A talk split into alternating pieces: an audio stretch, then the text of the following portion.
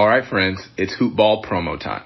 This is big because this is our 2020-2021 NBA season product rollout, and I am so excited to tell you about what we've got. We almost never push our hoopball products, but this is the window of the year where we need to power that engine. So let me tell you what's out. We've got our draft guide, our flagship shining beacon to the most comprehensive draft guide in fantasy. We cover over 400 players this season with future access pass to our Brewski 150. Now, if you don't know what the Brewski 150 is, I'm here to give you the need to know info. This is the fantasy draft list that has beaten every other list for 10 straight years. And new this year for Hoopball, we're unveiling our monthly membership plans featuring our fantasy pass, draft guide, Brewski 150, our new DFS pass, premium in-season tools, as well as our wager pass for sports bettors. Everything you need, we've got you covered. 365 around the clock. Hoop Ball Tools is your one-stop shop for your NBA treasure trove of fantasy need to know information.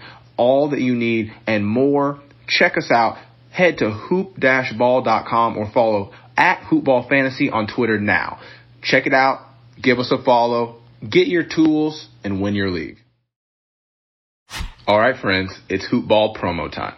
This is big because this is our 2020-2021 NBA season product rollout, and I am so excited to tell you about what we've got. We almost never push our hoopball products, but this is the window of the year where we need to power that engine. So let me tell you what's out. We've got our draft guide, our flagship shining beacon to the most comprehensive draft guide in fantasy. We cover over 400 players this season with future access pass to our Brewski 150. Now, if you don't know what the Brewski 150 is, I'm here to give you the need to know info. This is the fantasy draft list that has beaten every other list for 10 straight years. And new this year for Hoopball, we're unveiling our monthly membership plans featuring our fantasy pass, draft guide, Brewski 150, our new DFS pass, premium in-season tools, as well as our wager pass for sports bettors. Everything you need, we've got you covered. 365 around the clock. Hoop Ball Tools is your one-stop shop for your NBA treasure trove of fantasy need to know information. All that you need and more. Check us out. Head to hoop-ball.com or follow at Hoopball Fantasy on Twitter now. Check it out. Give us a follow. Get your tools and win your league. The following is a Hoop Ball presentation.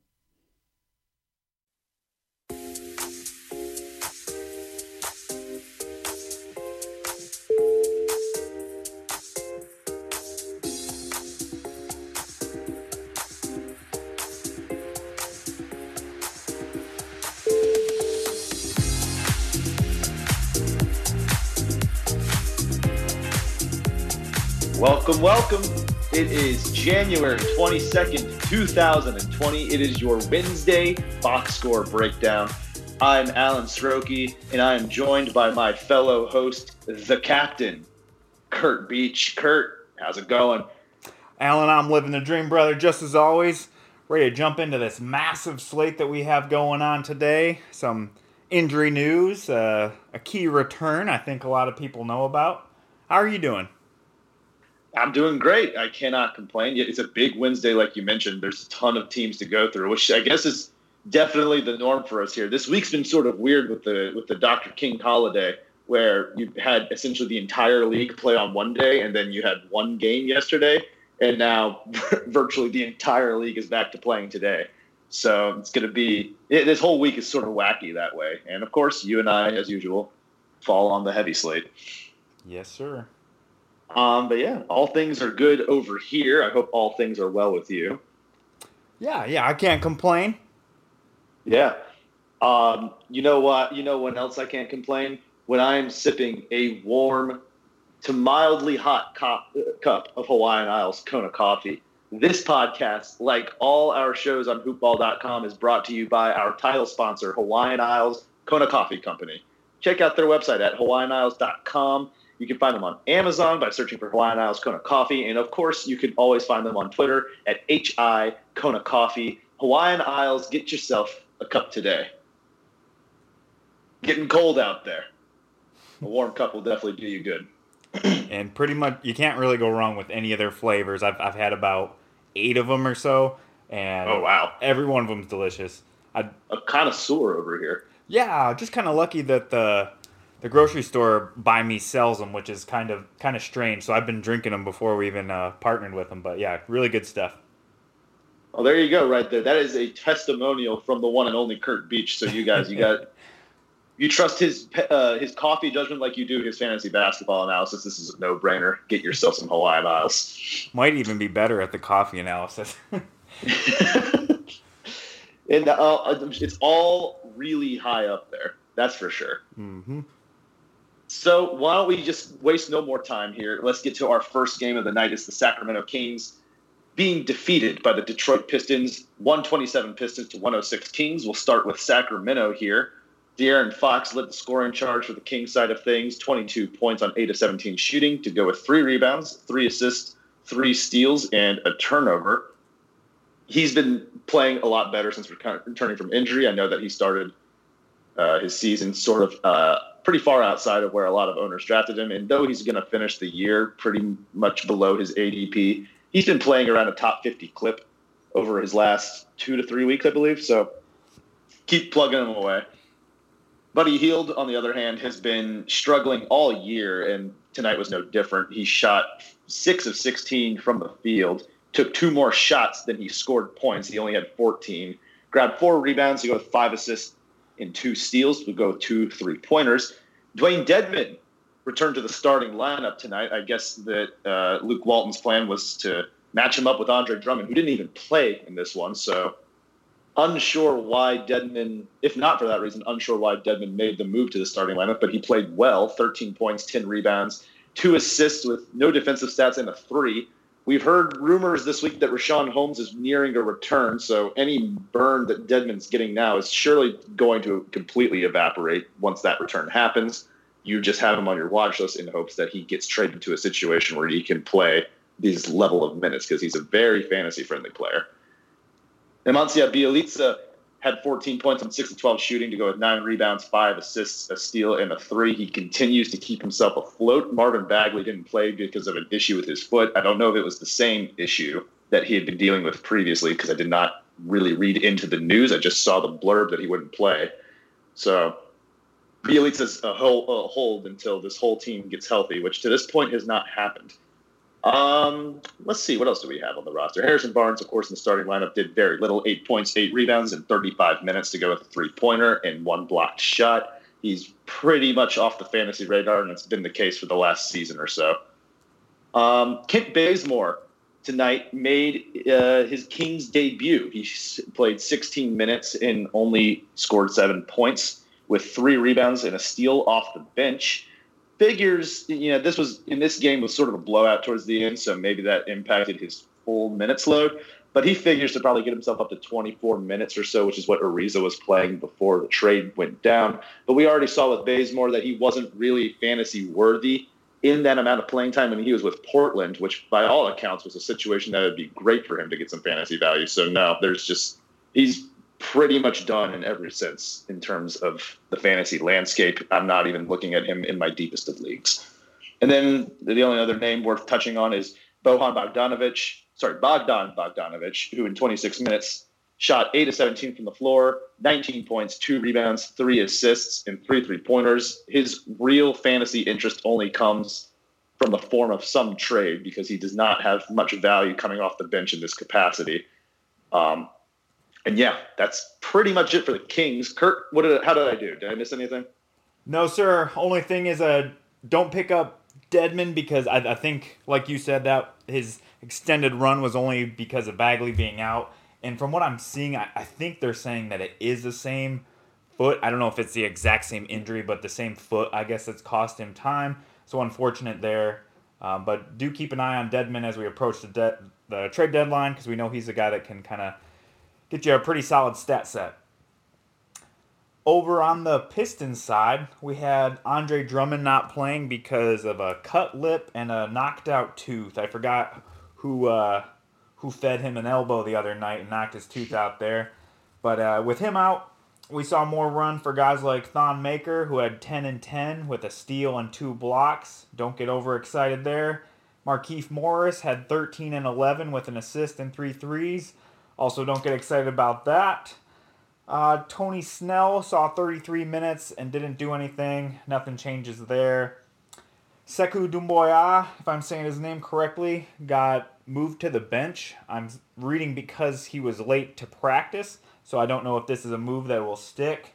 Uh, Svi Mykhailiuk started and had 13 points, three boards, an assist, a steal, two threes. I really like him as a pickup. I I'm probably in the minority, but I actually like him more than Doumbouya. In the last 30 days, he's number 110 in 9 cat, good percentages, 3.3 threes, 14 points, 0.9 steals. So I think he's a pretty solid guy, especially if you need threes. I know threes are uh, usually pretty easy to find off the waiver wire, but 3.3 is nothing to shrug at. Uh, curious to see how he does if and when Luke Kennard returns. But in the meantime, I'm, I'm definitely fine with riding him. Derrick Rose, 22 points, 6 boards, 11 dimes. He is definitely a sell high in the last 30 days, number 63 on the season. Great, per, or sorry, number 63 in that span. 51% from the field, almost 87 from the line for 23 and 6 with a triple and a steal. That you could argue that's maybe one of his his better spans of his career minus his uh, MVP season. So he's looking real hot and I I don't know if he's going to get traded or not. Some talk a lot of talk is saying that he is, but I think he's at the peak of his value now, so if you can trade him for a profit, I would do that. Christian Wood came off the bench. We know he what he can do in limited minutes. He got 25 tonight, which was nice. 23 points, three boards, one assist, one steal. Perfect 7 of 7 from the field, 9 of 11 from the free throw line. He's been pretty up and down. Obviously, with Drummond and Griffin both out, we know it usually takes two bigs being out of the way for him to put up a, a serviceable line. So that was the case tonight. I think Drummond, just with the missing tooth and lip lacerations, probably questionable. I don't think he's going to miss extended time for that, but obviously he's a trade candidate, so Wood is one of your better stashes. We saw Reggie Jackson. I believe this was his first game back. I believe first game of the year. He only played 19 minutes, but very solid line in only 19 minutes. 22 points, three boards, four assists, two steals, three threes. Uh, he's kind of a low end point guard you know, maybe, maybe they'll need him. They seem to play better with him, at least in the past. I don't think he's a must add guy, but if you're desperate for a point guard, that makes sense. For me, he's kind of like a Goran Dragic type, you know, decent scoring and rebounds, not much in the defensive categories. Langston Galloway had 14 points, two threes, and four steals. Pretty nice if you streamed him tonight. Uh, somebody named Jordan Bone got two minutes. I don't even know who he is. Uh, same with Louis King. So sorry, I don't have any updates on those guys. Uh, probably maybe your 30 team teamers could look at him. Alan, what's your take on these guys? Did I miss anything? You bet you got everything. Uh, the only the only thing I have to touch on is that I am so not excited about the return of Reggie Jackson to this team. Yeah. Um, he's just I remember when I was watching the first game of the year, like one, one of the first games when I was doing some podcast prep, I was watching the Pistons and Hawks, and the notes that I wrote down about Reggie Jackson was looks for his own shot, doesn't seem to care about anything else. and if you look at tonight's box score, I didn't watch the game, but I don't think I need to to to tell you that that's exactly what happened in this one. 14 shots in 19 minutes is ridiculous. Mm-hmm. He's just going to steal shots from all these guys that we've been really excited about, or not excited about, but just interested in with Detroit with all their injuries, like uh, Svi Mikhail, uh, Mykhailiuk, who only took four despite starting. Um, you know, Doumbouya, who's I assume will go return to the starting lineup in his next game after he's served his punishment probably gets more than this, but four shots is definitely not encouraging. And Bruce Brown, who didn't play tonight because of illness, is another guy that I'm interested in Detroit, who's almost surely going to be wiped off the map completely with Reggie Jackson in the fold. He's just he's just a black hole, man. He just he takes far more shots than he should, and it's just I don't really think it's going to yield very positive results for a lot of these different Pistons players. Yeah, it kind of hurts the guys we're interested in.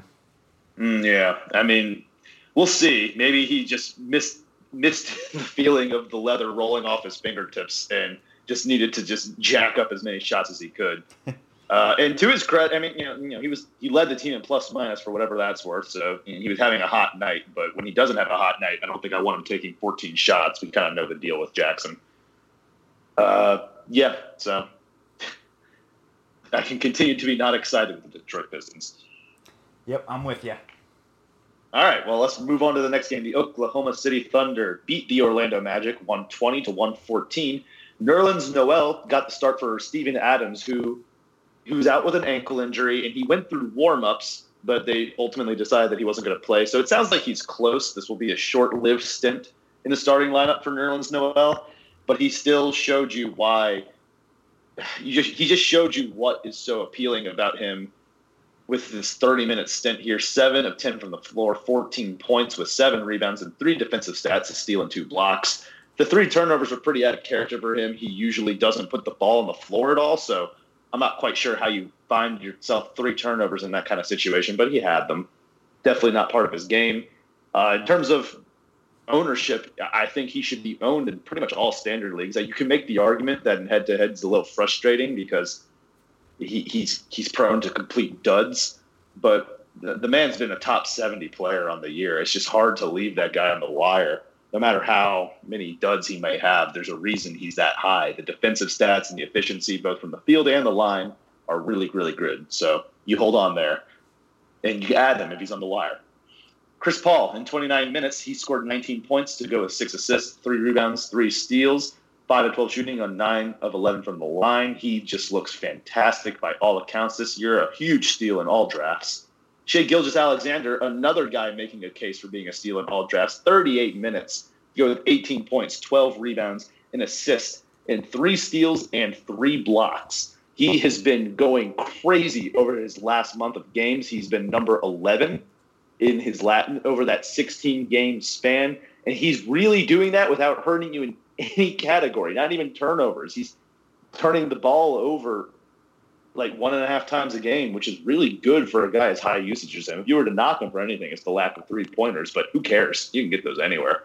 Shai Gilgeous-Alexander is just he's he's in rare form right now, and he just needs to be owned, not owned. He just needs to be run out there as much as possible he's a lot of fun to watch. Dennis Schroeder in this one, 31 points off the bench on 13 of 18 shooting. He's been having a pretty decent run of things recently himself. Uh, three three pointers as well with nine assists and three rebounds. And uh, I guess we say uh, Gallinari, Danilo Gallinari, in 32 minutes, he had 12 points with six rebounds and assists and a steal on two three pointers. Another guy who's just sort of plodding away you kind of know what Gallo's game is at this point, so there's not much interesting there. So yeah, Thunder. That's pretty much it for the Thunder side of things. Anything else, Curt? No, you nailed it. I like that take on Noel. Obviously, he's been hot, and because he doesn't jump off the page, he's floating out there in some leagues. So definitely got to grab him, especially if Adams misses time or gets traded. Mm-hmm. On the Magic side, we had Nikola Vucevic continue his solid season, 24 and 11, five dimes, three steals, a block, three threes, shot seven threes, so that's kind of nice there. It didn't impact his field goal percentage at 10 out of 20. Aaron Gordon, 14 points, 8 rebounds, 3 assists, 1 steal, 2 threes. He's got a lot of name power, but he's barely, actually, he's number 159 according to Yahoo. Nine cat ranks over the last month. So barely barely ownable, I would say, just because those percentage and the, and the turnovers usually hurt you. Um, missed two free throws tonight. Didn't have any turnovers, but you know what you're getting there. Wes Iwundu started, and he's not a standard league guy. He, I wouldn't even say he's a 14 16 teamer. Markelle Fultz had 11, 5, and 6, one three pointer. He's been okay for one of your uh, back end point guards. Evan Fournier's having a nice year, kind of quiet tonight. 12 points, 6 assists, 1 3, and an ugly 7 turnovers. We don't have DJ Augustin playing with these guys for couple more weeks. I believe he's supposed to be reevaluated in mid February or so. So, with that, we're getting more run from Terrence Ross, who's been really hot lately. He had 29 minutes also, 16 shots, so good usage there for 26 points, 3 rebounds, 2 assists, 2 steals, 5 three pointers. Um, number 90 in the last 30 days. on 2.9 triples, 16 points. Again, there's a lot of these three point streamers out there. He's also a strong one, and he's got the pedigree, so we know that he can continue this. Khem Birch, I was somewhat interested in, at least watching while he's in the starting lineup, but I've I've kind of closed both my eyes on watching him. Man, that's really all I got here, Alan. What's not a lot's changing with the Magic here. Um, obviously, we missed Jonathan, Jonathan Isaac, but uh, mm-hmm. do you have any thoughts on these guys? No, not much more to add than what you put out there, Jonathan Isaac. We do miss you a whole bunch. Please heal up soon and well. Wes Iwundu is the only guy I kind of had a side eyed on in terms of like guys who are on your wire. That was only because there was no other point guards besides behind Markelle Fultz. He was kind of doing some interesting stuff as a pseudo ball handler in that capacity. But yeah, I I don't have anything to add on the Magic. All right, good sir. Should we right. jump over to the Sixers and the Raptors? We certainly should. And there is some news from this one. We had Josh Richardson leave this game early, uh, four minutes played. He suffered a left hamstring injury and was ruled out promptly. So we will await updates on that. I obviously am very upset about that because I didn't even tell you guys what the score of the game was. Uh, it was 107 Raptors to 95 76ers. Raptors getting the win at home. Without Richardson in the lineup, uh, Furkan Korkmaz ended up playing a lot. He started the second half for him and went 6 of 13 from the floor with four three pointers, 17 points, two rebounds, an assist, and two block shots. Um, he's not a guy that I really want to add. He he's probably worth if you're a three point needy team, he's worth a look as long as Joel Embiid is out because the Sixers are going to have no choice but to run him out there without Richardson. And, you know, Korkmaz is obviously going to get more opportunities uh, on the perimeter even with Embiid back, but he's got a very empty fantasy game outside the three point shooting. So I feel like you could probably do better. Matisse Thybulle is a guy that I'm more interested in. Is a, if Richardson's sidelined for an extended period of time, he's the guy who makes the most logical sense to plug into a lot of what Richardson does.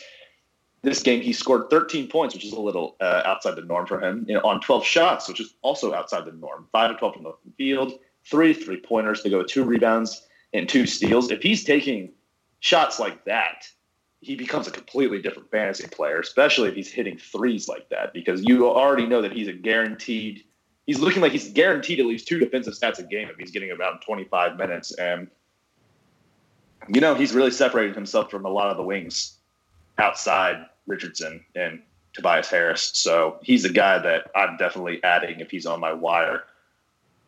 Just because there's until we hear some concrete Richardson news, he's he just seems like a very logical fit. Al Horford continues to struggle with his shot. He, in 36 minutes, he only scored seven points on three of 11 shooting. Ouch. But he added a three pointer, 10 rebounds, seven assists, and two steals. He's a guy that really could be a lot better than he is right now. He's been on a rough stretch of games. I think over his last month, he's been kind of close to top 90 value, almost outside the top 100. On the year, though, he's around 40 to 50 range. So he's a guy who I think that his shot selection's been hurting without Embiid. That's something that could help once Embiid returns. Uh, keeping a close eye on that, he's a buy low candidate as far as I'm concerned. Tobias Harris, uh, in 41 minutes, led the team in scoring with 22 to add six rebounds, four assists, a steal, and two blocks with four three pointers. A very full nine cat line from Harris tonight. Very good stuff out of him. And then Ben Simmons in 38 minutes only took seven shots, but got 17 points, 10 rebounds, eight assists, two steals and had eight turnovers. That's sort of, and you guys know the deal with Ben Simmons. And that's the Sixers, my man. Um, what, with the with the news of this Richardson injury, do you feel that there's someone else outside Thybulle or Korkmaz that's worth looking at, or is it just those two? Just those two, my man. Uh, couldn't be more with you on Thybulle. He was already doing enough if you needed those defensive stats as a, as a streamer. Um, he made a big difference for me in a couple leagues just just with those defensive stats. I didn't need anything else, but when he can go out there and give you such a big increase, more of a head in head-to-head leagues, but give you such a boon to those those two categories and winning those for the week, that's great. And you know, if he's scoring, that's just gravy. Taking nine threes, as you said, is is a great sign that he's comfortable taking those 12 shots in total. Yeah, I think I think if he's floating around, you you got to pick him up until we know what Richardson's timetable is. Um, as for Korkmaz, with you on him too, three point streamer. I kind of like uh, Ross and Mykhailiuk more. If I was were to rate them, I'd probably go uh, Ross, Luke, Korkmaz. But you know, those two other guys are scooped up, and you need threes. Definitely makes sense. Agreed. On the Raptors side, so we finally have these guys uh, full starting lineup back now. So we're we're getting to see this once again. Pascal Siakam his elite efficiency that he had last year has kind of tailed off, which is to be expected with no Kawhi Leonard anymore. 18 and 15 tonight, three assists, a three, eight of 23 from the field. That kind of hurts. The fact that he took eight three pointers and only made one was a contributing factor there. Kyle Lowry is not going to have to be uh, Superman here like he had been, which honestly, for owners, is probably a good thing 35 minutes tonight. He was averaging 41 for for a good while there. So if you're a Lowry owner, sure the lines are going to be a little quieter, probably better than tonight's, but for his overall health, that's a good thing for you. 16 points, three boards, four assists. Didn't make any threes. Missed three free throws. Uh, he'll be better most nights. It looks like Fred VanVleet might be the guy to uh, their, their big horse they're going to ride here in terms of minutes. 42 minutes tonight, 22 and 8. Also chipped in five boards, a steal, six three pointers. You know, he's going to be solid. Uh, OG Anunoby, in terms of fantasy movement, unfortunately, 21 minutes in back to back games. Now, with the full starting lineup, his usage has evaporated. Three shots tonight, no points. I really liked his stat set to beginning of the year. Actually, probably just um, throwing myself under the bus by saying this, but Josh Millman and I were talking earlier in the year when Anunoby had a killer stat set going on in threes, steals, and blocks. And at that time, it was so juicy that I was like, you know what? I think I like Anunoby's game more than Covington's, um, which looks kind of silly now. Anyway, I think he is a cut candidate for sure. I understand because he's shown what he can do in those categories if you want to hold on, but if he's the worst player on your team and there's a hot free agent out there, I understand. Marc Gasol, he kind of sputtered his wheels a little bit to start the year. He was getting dropped in some leagues. Only a four game sample size, but his last four games, this isn't including tonight, uh, he's number 54 in 9 cat by Yahoo, 17 and a half points, six boards, five assists, 1.5 steals, 3.5. Am I reading this right? 3.5 three pointers, and um, only hitting 50%, 57% of his free throws. So he's at number 54 in this span. Again, small sample size, only four games, but he's usually a better free throw percentage guy than that. Uh, if memory serves, I think he's high 70s, low 80s. So he actually can climb from that. Uh, he's an older guy you know, a lot of miles on the tires there, so wouldn't blame you if you tried to sell high on him. Serge Ibaka, uh, he's somebody that I was slightly worried about with the full starting lineup out there running. He had a quiet game in the last one, but tonight 16 and 7, two assists, two steals, two threes. Usage a little low, only nine shots. He'll be okay, but again, I'm a, I'm a little worried that this is probably high watermark for him while the team's fully healthy. Um, Patrick McCaw, I think he broke his nose like 17 seconds into the game. Uh, not that you were probably running him out there unless you're in a deeper league. I imagine broken nose isn't going to be too much time missed. Usually they'll give them their face mask and they're kind of good to go. Chris Boucher, DNP-CD. Norman Powell. Wow, this guy he was floating in on the wire in a good amount of leagues. I didn't pick him up before he came back anyway. I didn't pick him up preemptively because I didn't think he had the pedigree to continue what he'd been doing before he went down. Tonight, 18 points, 8 rebounds, 1 block, 1 3, and 28 minutes off the bench. And that's actually a quiet line compared to what he's been doing in his, let's see, this is his sixth, seventh game back. Um, in the last 30 days, so include all those games, He is the number three, number three player in nine cat by Yahoo ranks. 27 points in that span, over four boards, two assists, 1.6 steals, 3.8 threes, 58% from the field, 91 from the line on a nice 4.6 per game. Um, I don't think he'll ever be ranked this high again in his career if I were a betting man. So I believe he's a massive sell high. I don't know if he continues this run with the whole team healthy. Actually, as we're seeing tonight, a little bit of a downward trend. We were curious whether Fred, Fred VanVleet would take a little off the top for him. But right now, he's got a lot of name power. He had that really hot game the other night. Try to sell him. Try to sell him. I think Marcus Gasol. I think these guys are sell highs. Not that I blame you for holding on, but I think they're sell highs. Alan, what do you think? Well, um, I think it's a great point that you make about Powell. And I have to, uh, it's a little bit of a mea culpa for me here because I was telling pretty much everyone that I thought Norman Powell was for sure heading towards a fringe rotational role, a fringe, not a fringe rotational role, but definitely a fringe fantasy role. And with all these guys healthy, the guy who's suffering, like you indicated at the top of this, is OG Anunoby, whose minutes continue to trend down, his shots continue to trend down. And Norman Powell is not just maintaining his role, but he's proving that he deserves to keep it with all this.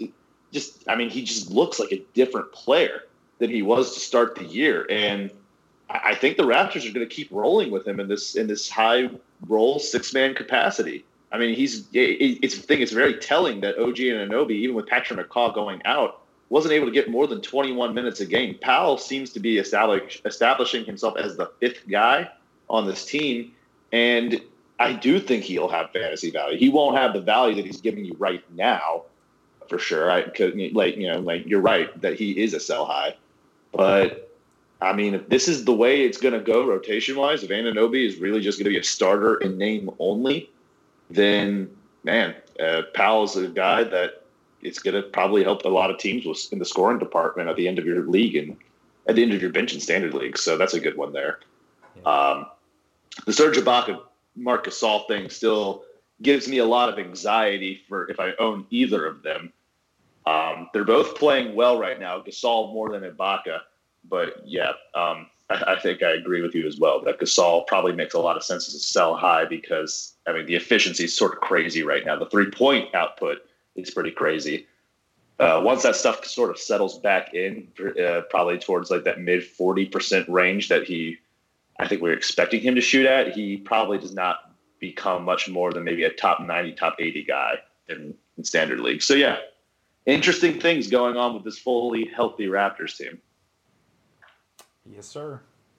Um, we'll move on to our, last, our not our last game. We're not even close. this is our next game on the docket. Is the Los Angeles Clippers and the Atlanta Hawks. I was at this game tonight, so um, that was cool. Was hoping to see a lot, a little more star power than I did. I'm sure a lot of people in that stadium were, considering the the size of the crowd. The Atlanta Stadium is not known for high volume crowd size, but we had one tonight, and the Hawks made it worth it a 102 to 95 victory over the Clippers. Clippers side of things, no Paul George, no Kawhi Leonard, and no Patrick Beverley, who's de- out dealing with a groin issue that he suffered in last night's game. So we saw a lot of Lou Williams in this one, who took 19 shots in 35 minutes en route to 18 points, six rebounds, and seven assists. We saw a lot of Montrezl Harrell, who ate us, ate the Hawks alive in the paint. 30 points on 12 of 23 shooting, six of 13 from the line, seven rebounds, a steal, and three blocks. Uh, another big who completely just ate the Hawks alive in very short order. 15 minutes for Ivica Zubac, but that was enough to give him 11 points, six rebounds, and two assists. This Hawks team has absolutely no identity in the interior, and teams continue to take advantage of that. Elsewhere, Landry Shamet, who saw a lot of extended run thanks to all the guard, thanks to Beverley being out as well. He saw 36 minutes, shot 4 of 10 from the field with two three pointers, 13 points, two rebounds, two steals, and a block. And that's really it from the fantasy perspective. Even when all these guys are missing for the Clippers, you still kind of know that there's only three to maybe four guys who are somewhat interesting from a fantasy perspective really not a lot to say uh, about anyone else on the roster. Uh, Rodney McGruder saw 24 minutes off the bench. I suppose he's worth a mention. He's kind of that guard forward who, you know, he has a little bit of upside in defensive stats, but really not really. He's just kind of a 16 teamer at best when one of those two are sitting. So yeah, that's kind of it for the Clippers, man. Uh, anything else to add? Only that I, I keep an eye on Zubac, uh, but the minutes are too low for me. Um, if you're in a super mm-hmm. competitive league, uh, I could understand it. If super competitive and deep league, I, I get it, I guess. But the, the minutes are too low for me. 15 when those three high usage guys are out is is not enough for me. But I, I keep an eye on him. Yeah, and you know he probably would have played a lot more if if Harrell wasn't. You know, Harrell was just going so well early. I think in the first half he missed maybe two shots. He had 19 points by halftime. So I think that he just I think Harrell's hot start just really put Zubac in a position where they just didn't need him a lot tonight. So maybe that was part of the reason why he just got capped so low. Yeah, makes sense. Um, on the Hawks side, these are probably uh, guys you'd more want to talk about. Um, Trae Young, he was out today with a right thigh contusion, I believe. I think he was a game time call, and they uh, they scratched him. So with that, Jeff Teague jumped into the starting lineup. You would have thought he would do a little more. Um, I guess his line would have been okay if he made a couple more shots. Three points, eight assists, three boards, and a three. I think he's a drop pretty much everywhere. I mean, if that's what he does when Teague's not, or when uh, uh I'm losing it right now. when Trae's, You're good, man. when Trae's not playing, I think uh, he's a drop in standard leagues. Uh, Kevin Huerter there was concern with him when Teague came over, but I think he'll just be he'll be just fine. He's been, I believe, a top 80 guy nine cat over the last month or so. Tonight, 12 and 7, three assists, a steal, two threes. He's got a pretty pretty dynamic stat set for a, a guy that was floating on the wire in a lot of leagues earlier this year. John Collins feasted for 33 and 16 two assists, three steals, one block, three threes. Perfect six of six from the stripe. Good to see him uh, kind of take control when Trae's not playing. DeAndre Hunter took 16 shots, missed 13 of them. You know the story there. I'm somewhat, I'm not picking him up, but I'm somewhat interested in Cam Reddish. He's got like these explosive games here and there, so I'm keeping an eye on him in the hopes or, or curiosity that maybe he has a strong second half. I'm not like I said, not picking him up in standard leagues, but 14 teamers I could see that. 10 points, 8 boards, 1 assist, no threes. And also when Trae Young's out, we usually get some more minutes for Brandon Goodwin. He had 20 minutes off the bench for 19 3 and 3 and 3 triples. Other than that, I guess if you are in a deep league and you own Alex Len, he had seven and seven with a steal.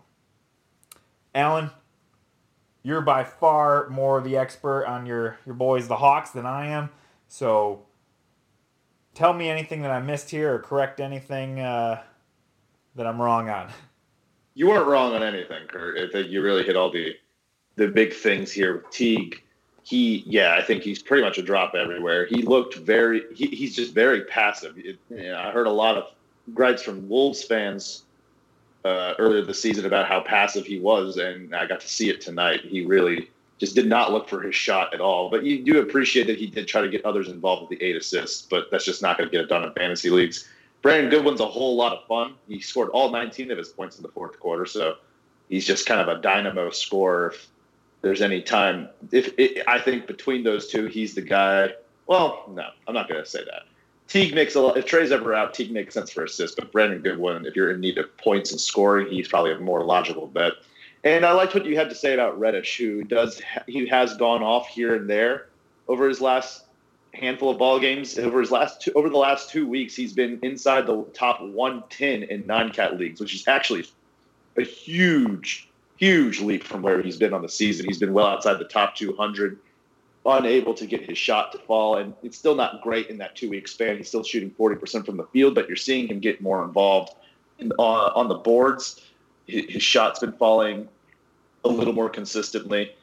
And, you know, he's might be a guy who slowly ramps himself up. He's got a pretty interesting fantasy game if he can hit shots consistently and not kill your field goal percentage. He's capable of helping you out in the steals department in particular.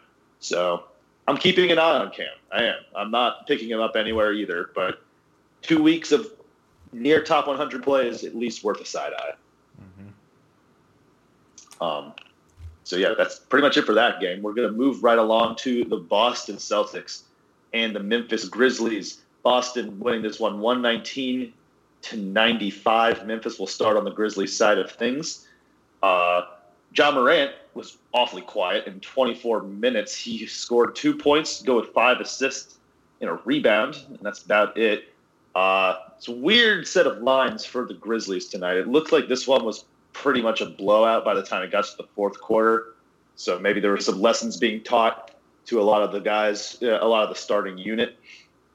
Maybe deferring more with bench guys, but yeah, that's that's a tough one to swallow if you started Morant tonight. Another tough one to swallow is probably uh, Dillon Brooks, who only saw 19 minutes, one of six from the floor with one three pointer, six points and three rebounds four turnovers, not much else. Jae Crowder also saw low minutes total in this one, 18 minutes, one of eight from the floor, three points, six rebounds, an assist, and a steal. The only two, uh, the two forwards, I guess the power forward and center for this team, Jaren Jackson Jr. and Jonas Valanciunas, were able to put some good stuff together. Valanciunas, 16 and 13 double double with an assist, two steals, two blocks, and a three pointer. That's actually a very full nine cat line. No turnovers, by the way. Probably one of the better lines on the night. Jaren Jackson Jr. shot 5 of 15 from the floor with three three pointers, 13 points, five rebounds, an assist, and four block shots. For the bench guys in this one, Solomon Hill, for whatever reason, saw 21 minutes and scored 13 points. Uh, nothing to talk about there. The guy that I'm really, really interested in is De'Anthony Melton, who saw 22 minutes off the bench, saw, shot four six from the field, had eight points, a rebound, three assists, a steal, and a block. Not a great line tonight, but his minutes have been trending up. And if you got, if any of you have been keeping tabs on, on uh, De'Anthony Melton, you know what kind of a per minute stud he is. Uh, I I kind of see him as the guard equivalent to Nerlens Noel in some capacity. He's got a very very high defensive stat acumen, and I really think that he's a standard league player in 25 minutes a game, and he's inching ever so closer to that threshold. We saw in his last game he started getting some minutes alongside Ja Morant and Dillon Brooks. I think that was a lineup that had been sparingly used on the season. If he can continue to find minutes with the starting unit and play anywhere from 23 to 25 minutes a night, I, I, don't think I don't see a scenario in which it makes sense to leave him on waivers because he was already bordering top 100 value with just 20 minutes a night. He's very, very interesting. I'm keeping all my watch list eyes on him. In fact, I've already added him in a couple of spots. I just want to get in front of the breakout game because it could happen soon. Um, yeah, that's kind of all I have to to say on the Grizzlies. Curt, what you got? Nothing, man. Just I'm, I'm with you on Melton, and I just uh, wouldn't react or change anything that you're doing with any of these players based off of tonight.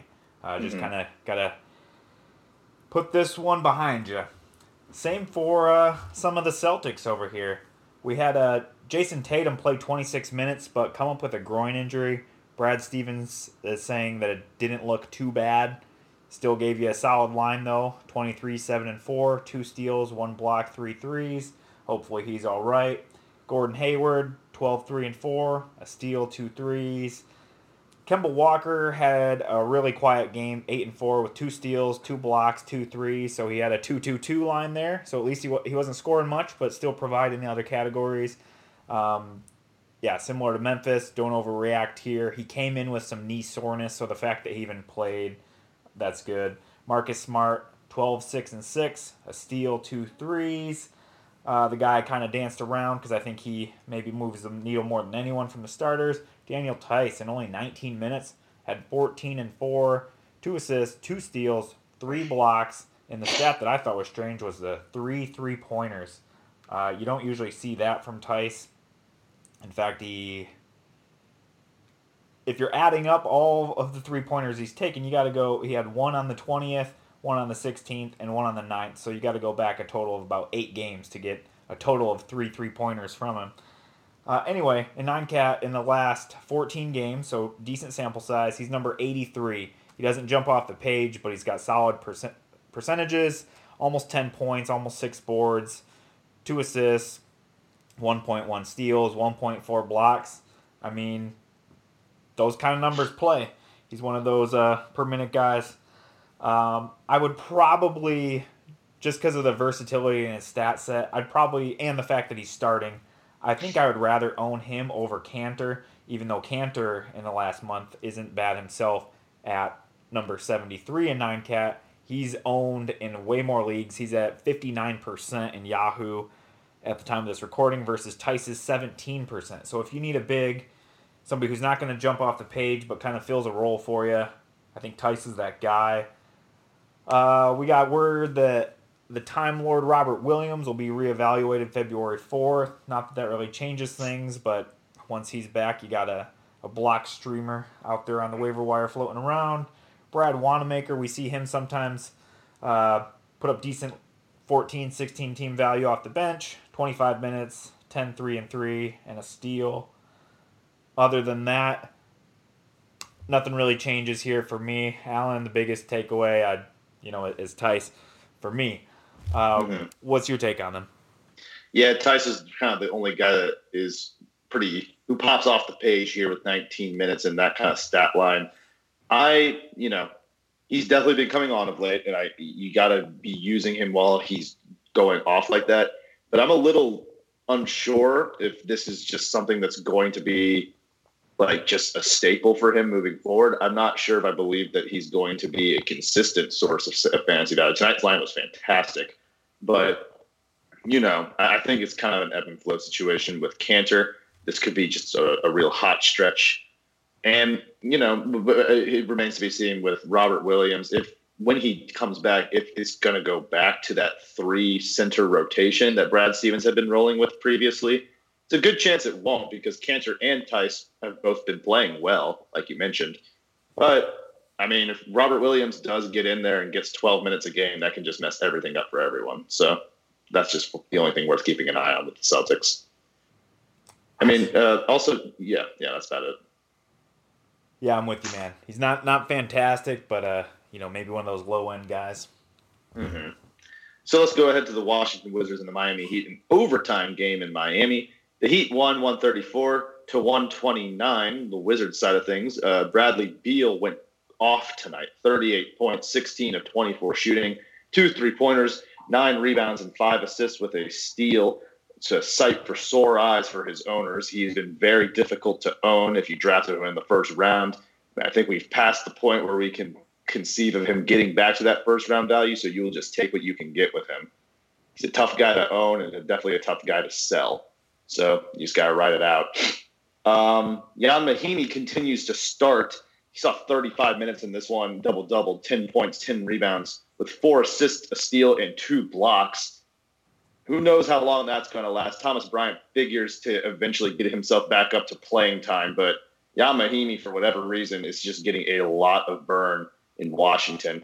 As I mentioned, Bryant moved to the bench and he only saw 17 minutes. He scored six points, had six rebounds, two assists, and two blocks. I'm of the opinion that you know I think that they're taking it easy on the on his on his foot. The stress reaction is not something you want to mess around with.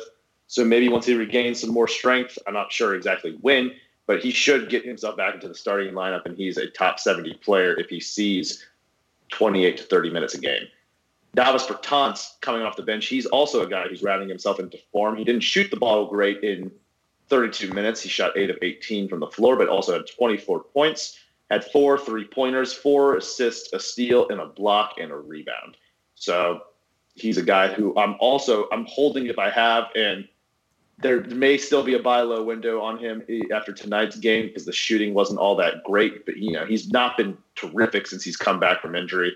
But I do think that he's cemented himself into a role with this team where he can become a top 80 to top 70 player at least.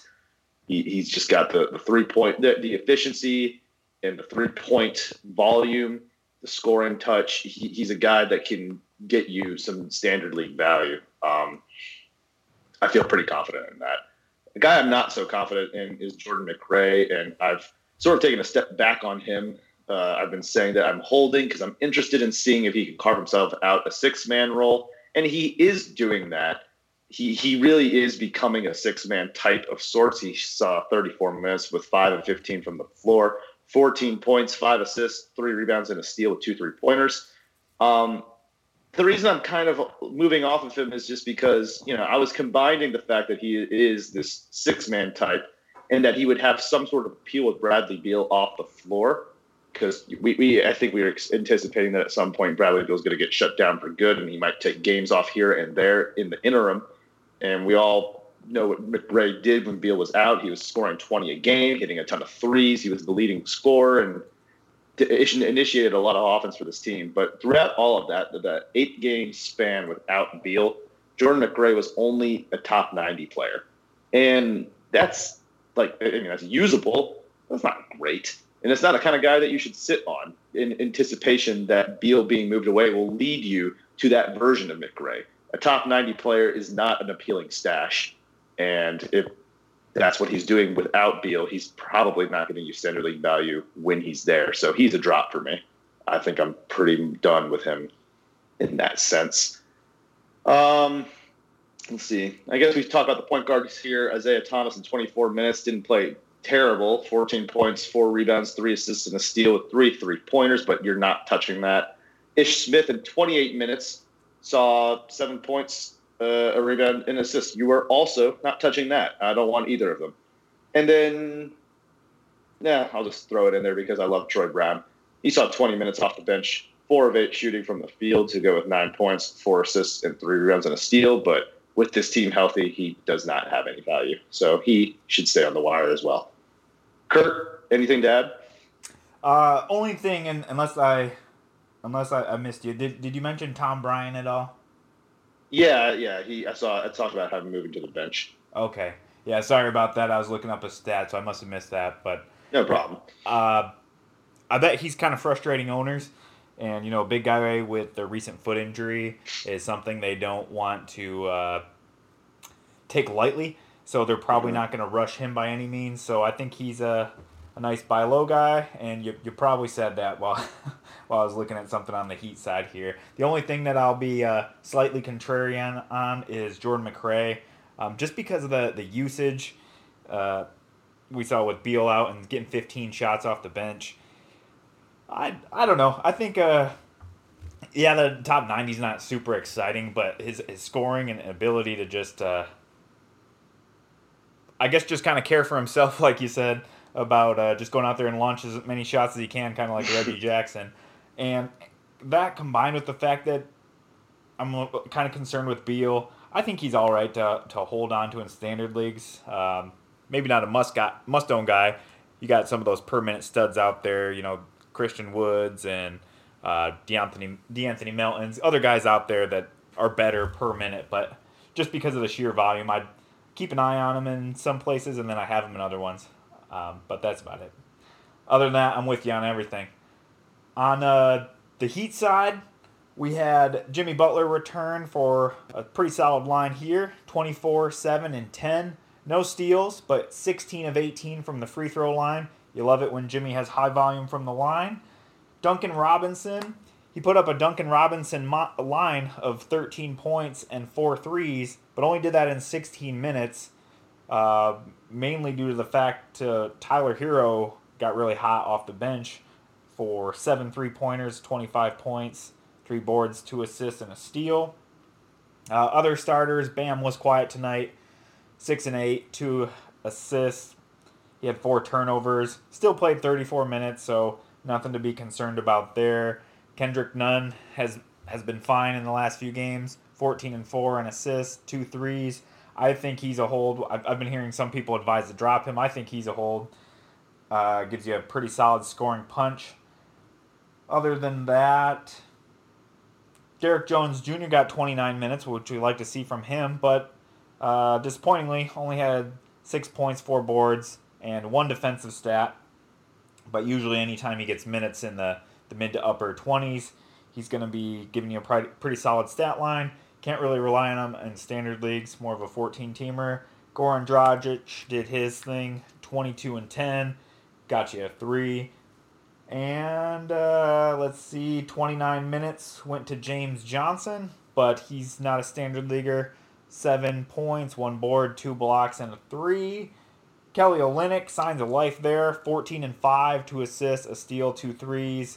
He's got a fun stat set, but the minutes aren't there. Don't trust him. Uh, obviously, interesting that they're listing Dion Waiters uh, on the roster as a DNP-CD. Usually, you don't even see him listed there, but uh, you're not doing anything there. Other than that, Alan, what's your take on these Heat? Did I miss anything?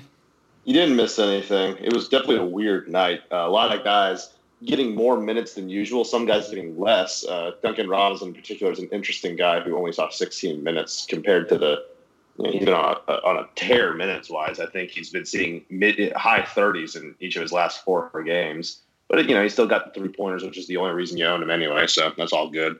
Derrick Jones Jr., like you said, it was nice to see him get more minutes. Unfortunate that he didn't get a lot in them. And you know, Kelly Olynyk is a guy that continues to be on my watch list in anticipation that he gets moved elsewhere and becomes fantasy relevant again. So yeah, that's uh, I think that's about it I have on the Heat. Alrighty. Um, so let's. Oh, sorry. Yeah, son. Yeah, go ahead. No, no. You said you, uh, you, you had anything to add there. Uh, not on that. I was just gonna jump in real quick and tell the listeners about our partners, mybookie.ag. Uh-huh. You know, they make watching the games more fun, throwing a few bucks on them. Uh, the good thing about them is not only are they our, our partners along with Hawaiian Isles Kona Coffee Company, but if you sign up with them today and use the promo code, which has changed now, it's no longer box score, it's today. We're using this for all all the pods now, the same code today, T O D A Y. Again, T O D A Y. And my bookie using that code will give you a 50% deposit bonus up to a thousand bucks. So that's pretty solid there. Again, this website is mybookie.ag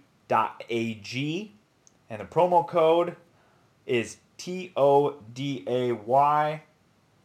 And while you're at it, if you're looking for some amazing info on all the games on the card, uh, before you place your bets at my bookie, follow our, our new very own betting info Twitter handle at Hoopball Gaming. At Hoopball Gaming, all one word. With that, let us move on to a very exciting game in terms of fantasy the Lakers and the Knicks. Alan, which side do you want here? They're both equally exciting. I'll take the Lakers side. All right. The very with the very exciting two-man fantasy show that they run there.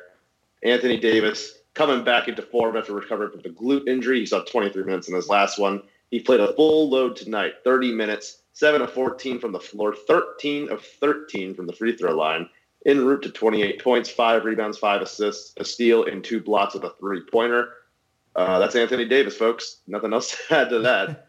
Uh, LeBron James in 36 minutes had shot 9 of 16 from the floor to go with two three pointers, uh, scored 21 points, had six rebounds, five assists, and uh, pretty nice five steals, uh, four turnovers as well on the line for that one. Oh boy, and that's really that's about it in terms of relevant Lakers in terms of fantasy. I don't think that there's any guys outside those two that you want on your team. Maybe if you want to take a gamble on JaVale McGee and Dwight Howard on night tonight, Dwight Howard, to his credit, he won the center battle. He played 27 minutes grabbed 12 rebounds and scored five points, blocked three shots, and had a steal. Pretty usable stuff there from Dwight, though he did miss three free throws, so that does a lot to put a dent in that. Kyle Kuzma continues to be a pretty irrelevant fantasy guy 10 points, seven rebounds, and assist, and two blocks on four of 10 shooting. And uh, yeah, that's that's kind of it. Anything else that you should, that is worth talking about with the Lakers, Curt? Nothing, man. It's I mean nothing that really changes anyway. So keep doing whatever you're doing with those guys, but not much has changed with them from a fantasy perspective. Hmm. And pretty similar to the Knicks. You know, Julius Randle's cooled off after his pretty hot streak in December, 16, 8, and 6. Marcus Morris still doing his thing.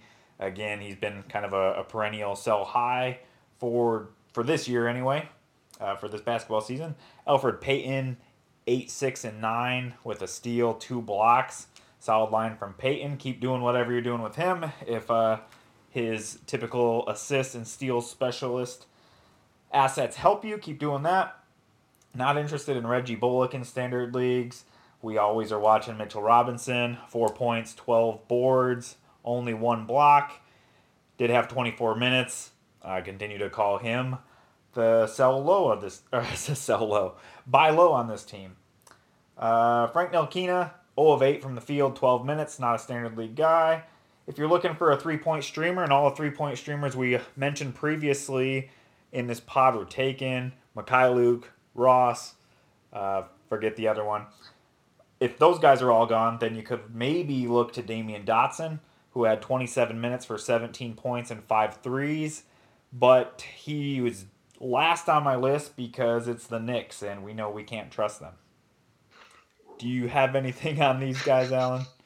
Nope, I don't trust the Knicks. The only Nick that I stick with is Mitchell Robinson, who I've been maintaining for a while, was a buy low guy. He was playing with a hurt toe, which is noticeably without much fanfare disappeared from the, the injury report. He was playing with a, a hurt toe on a probable tag for a while. And his minutes are coming back up and his production's coming back up. You, know, the, you would have probably want more in the scoring department tonight, but you'll take the 12 boards. You'll take the no free throws because he's not great there. And he did block a shot. So useful stuff out of Mitchell Robinson tonight. I'm with you. Um, on the next game on the docket, we have the Timberwolves and the Bulls. Chicago winning this one 117 to 110. The Minnesota Timberwolves uh, saw Karl-Anthony Towns round himself back into form with a 40 piece, 40 points on 16 of 24 shooting, four three pointers, six rebounds, two assists, no defensive stats, which would have made this line even better. But, you know, you'll take it. He, it was a great game for, for Towns in this one. Another guy who played really well was Andrew Wiggins. He scored 25 points on 10 of 19 shooting, rather efficient. Four three pointers, five rebounds, nine assists, and a steal to go with five turnovers.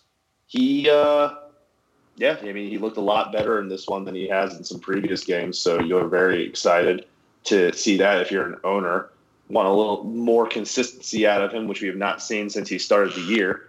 Shabazz Napier had his best game since the, the, the trade that sent Jeff Teague out of town. He scored 16 points on five of six shooting, two three pointers, seven rebounds, five assists, and two steals. He's kind of he's still a low end option for me, really, if I'm in need of assists, some steals, and a trickle of three pointers. But if he's capable of games like this here and there, he definitely becomes a more valuable fantasy player. Jarrett Culver really uh, just disappeared. He took one, only took five shots and made one in 25 minutes. Three points, two assists, a rebound, and a block shot. Uh, it's not been, you know, Culver's definitely a guy who deserves a lot of attention um, because we, we, he's got the tantalizing stat set and he's been he had been coming on up until his last handful of ball games. Before his last two, which includes tonight, he was 115 in nine category leagues, which was a pretty big deal for him because that means that he was able to finally fix one of his percentages, which he had. He was shooting 47% from the field and uh, 47% from the field uh, on 13 shot attempts and what was I think about 12, maybe an eight, 12, eight, maybe I think no, sorry, it was like an eight game sample size. He's still a guy with one of those percentages fixed. He's a great fantasy player, but he's pretty he's pretty far from consistent at this point. So I think he's worth the roster spot, but probably at the very end of it. Robert Covington took a step back in this one, only 9.7 rebounds and assists in a block shot to go with a three pointer on four of nine shooting. And uh, Allen Crabbe, uh, he continued to say see a decent role. This was his second game with the club. He saw 20 minutes in this one, two of seven from the floor, five points, two rebounds, and a three pointer. Um, there's nothing really interesting about that other than it's probably coming at the expense of Josh Okogie, who only saw 19 minutes and has really unfortunately just kind of disappeared from the fantasy landscape after what I was hoping would be a, a step forward in year two from him. But I guess the Timberwolves are more interested in Crabbe's floor spacing ability he's owned in zero percent of Yahoo leagues. So you guys are all on the same page with me. Uh, there's nothing to do about this one. He's just sort of there. Curt, what you got? Uh, with you on all of it, man. Um, it, it's hard for anyone to survive when Wiggins and Towns combine for 50% of the team's shots. So the fact that Napier survived kind of stood out to me. He's not going to shoot five or six from the field every night, but you know he was somebody we were watching after that Teague trade. So I think he could be a standard league guy there. Um, that's really about it. Mm-hmm. On the Bulls side, the guy that I'm watching the most is Luke Kornet because his ability to bang down threes and get blocks. He only got 18 minutes tonight, and it wasn't due to foul trouble from what I'm reading. I didn't see this game, but 15 and 3, 2 assists, 1 steal, 1 block, 1 3. Not bad in 18 minutes. The concerning thing is that he was uh, benched in the second half for Cristiano Felicio, which, you know, by a lot of metrics that we're hearing, is one of the worst players in the NBA. I don't know what those metrics are, but I know I've heard that stat tat, uh, tossed around a lot. He got 12 and 10 off the bench. Um, little concerning. You'd hope for more minutes for Kornet. Lauri Markkanen, 21 and 6, one steal, four three pointers, took 10 of them. Kris Dunn, 14 and 7, four assists, two steals. He's fine, especially for a steal streamer. Zach LaVine has been a monster this year 25 and 5, one assist, one block, three three pointers. In uh, the last 30 days, he's been number 13 on the season, just killing it. In a lot of places, uh, when I got down to the area where Zach LaVine was available in drafts, I took Mike Conley in a lot of places, really regretting that. Um, otherwise, Satoransky's been really quiet in his last four. Two and five with a steal. Only saw 22 minutes. Missed six. Mixed six of his field goal shots, so he's definitely trending down. Um, I don't think he's a drop. You want to keep on holding there because of body of work that he's had throughout the season. Coby White, not a standard league guy in my opinion. 12 and 3, two assists and a three pointer. Um, Thad Young, you'd hope to see more minutes from him. Unless I'm missing an injury here, only 19 minutes for 6 and 5 with one steal. Uh, especially with with the big guys going down, you'd expect a little more out of Thad, but just didn't happen tonight. Really, that's all I have on the Bulls, Alan. What's your take on these guys? Uh, yeah, uh, you're definitely on the money about Felicio. He's just he's just not a good player. I don't know the metrics by hand, but I have watched him play before, and he just he looks like he's there because he's a big guy. Um, who knows what I, I am not going to say here. I didn't watch this game, so I don't really know what happened here. But if I were to be if I were to bet, I don't see Felicio giving Kornet a run for his money like this on a given night. And honestly, Luke Kornet still had the better fantasy line of the oh, two. sure. Yeah, so I mean, yeah, obviously it's not it's it's tenuous. You don't expect that he could get to that level in 18 minutes. He's you know the fact that he played well despite that still it's like kind of a, a relief. But uh, Felicio is just you know he's just not. I, I just don't think he's going to get there. But it's Jim Boylen, so who knows? He does not go by conventional coaching uh, strategies. And um, yeah, Satoransky has been a little rough over his last month. He's been uh, outside the top 140 in nine category leagues, so that's definitely worth monitoring. He's still starting and he's still getting you five assists. If you own him, it's probably for his assists and his ability to chip in some of the other stuff. So I guess you just hold and hope that some of that other stuff comes back because his starting role is probably not going anywhere. Um, I guess unless of course Coby White starts coming on a lot, but uh, I have not seen a whole lot to suggest that his shooting is going to just sort of stabilize, which is what he would need to become uh, uh, the starter for this team. I would assume he would also need to pass a little bit more, which he does not do. So I think that's kind of it for that game. We have four more left to get to, so let's rumble right into them. We have the Denver Nuggets and the Houston Rockets. Rockets taking this one 121 to 105. We'll take a look at the Nuggets side of things, who we learned early in the day that Jamal Murray and Paul Millsap do not have timetables to return. That was sort of what we already knew, but we just got another update from Malone today that he does not really see when they are coming back in the foreseeable future. So it, that means that Jerami Grant and Mo- Monte Morris are continuing are going to continue starting. Grant, probably among those two, is the more interesting guy because of his defense stat acumen to go with three pointers. He shot seven. He's uh, he scored 17 points into 17 shots in this one. Two three pointers, three steals, two blocks, seven rebounds, and an assist. He's been a guy who's been pretty good without Millsap.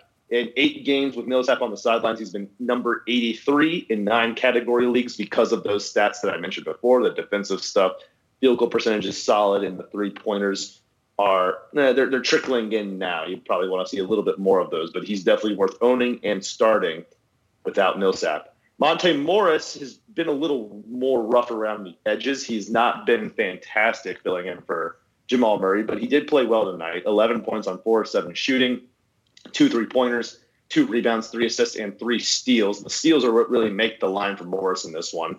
You kind of hope that he gets a little more assists going on here, but I think that they're just going to defer to Nikola Jokic and Will Barton for playmaking duties a little more frequently. An unfortunate note in this one is that Michael Porter Jr., who's been electric, white hot over his last handful of games, was out with a back injury, which is not great. You don't want to hear about any injury that Porter Jr. is dealing with. And I don't, I can't remember if the back injury was something that he had dealt with previously. Curt, maybe if you had that on hand, you could correct me on that. But it's still iffy. He was ruled, he wasn't on the injury report and just was sort of ruled out, I think, an hour before tip maybe even 30 minutes before tip. So you got we'll closely monitor that one. He was really coming on. I liked. I, I, I also like him as a guy potentially in standard leagues if he can get to 25 minutes a night without Millsap and Murray in the fold. I think that there's some value there. He's just and he's just supremely talented, and I like talented guys. Nikola Jokic, by the way, I should kind of glossed over this one. 19 points, 12 rebounds, and 10 assists, a triple double for Jokic, 8 of 19 shooting a steal, and a block with six turnovers. Will Barton struggled with his shot, three of 14 from the floor, 8.6 assists, three rebounds, two steals, and a block and two three pointers. If a few more of those shots go in, this is a pretty decent fantasy line, but you know it's not all that great because of the poor shooting. And with Porter Jr. Uh, out, uh, this uh, opened up more opportunities for Malik Beasley and PJ Dozier. We'll start with Dozier, who had 15 points in 7 of 12 shooting, three rebounds, and two assists. He's just a cool, he's an interesting guy he, who just dominated the G League for a while, but he probably, it's a pretty tough path to fantasy relevance for him. Also, I think we got word that Gary Harris is coming back soon. I think he was upgraded to questionable for this one, so we'll probably be seeing him in his next couple of ball games should probably take some opportunities, definitely, definitely take opportunities away from Dozier, and probably also Malik Beasley, who in 31 minutes shot four of 10 from the field with 12 points, and that's it. He had an assist too, and a three pointer, and a turnover. but that's that's it. That's all that you got from Malik Beasley. He is only interesting to me if he gets traded, and that's barely interesting at that. Um, now, you know? This is definitely worth mentioning, uh, just because it's sort of weird. Torrey Craig in 27 minutes, he started in this one. He scored 14 points with seven rebounds, two steals and two blocks, and a three pointer. That's beyond the norm for him. Definitely not something to monitor uh, for a continuing performance. He's really just a defensive specialist, but not even really in the statistical department. So he's just not on my radar. Curt, anything to add for the Nuggets? Only to, to follow up with what you said on Michael Porter Jr., uh, I'm seeing that he tweaked the back in warm ups. And the good news they're saying with this is it was uh, upper back and not the lower back, which uh, is what kept him out for surgery. So hopefully it's just a limited time thing. Like you said, he was uh, really coming on. In terms of these other guys, Craig, Morris, Beasley, Dozier, like you said, I I can't I can't move myself to pick them up in most leagues just because I don't know. You, you don't know which of them is going to get the run. They all kind of survived tonight, but um, unless you're cutting somebody that you won't miss, I don't think any of them are a must add. Um, yeah, I'm not I'm not running to pick any of them up unless uh, Michael Porter Jr. is still out there, but he had so much buzz, he's probably taken everywhere. On the Rocket side, these guys have become, at least in my eyes, a three man team for standard leagues.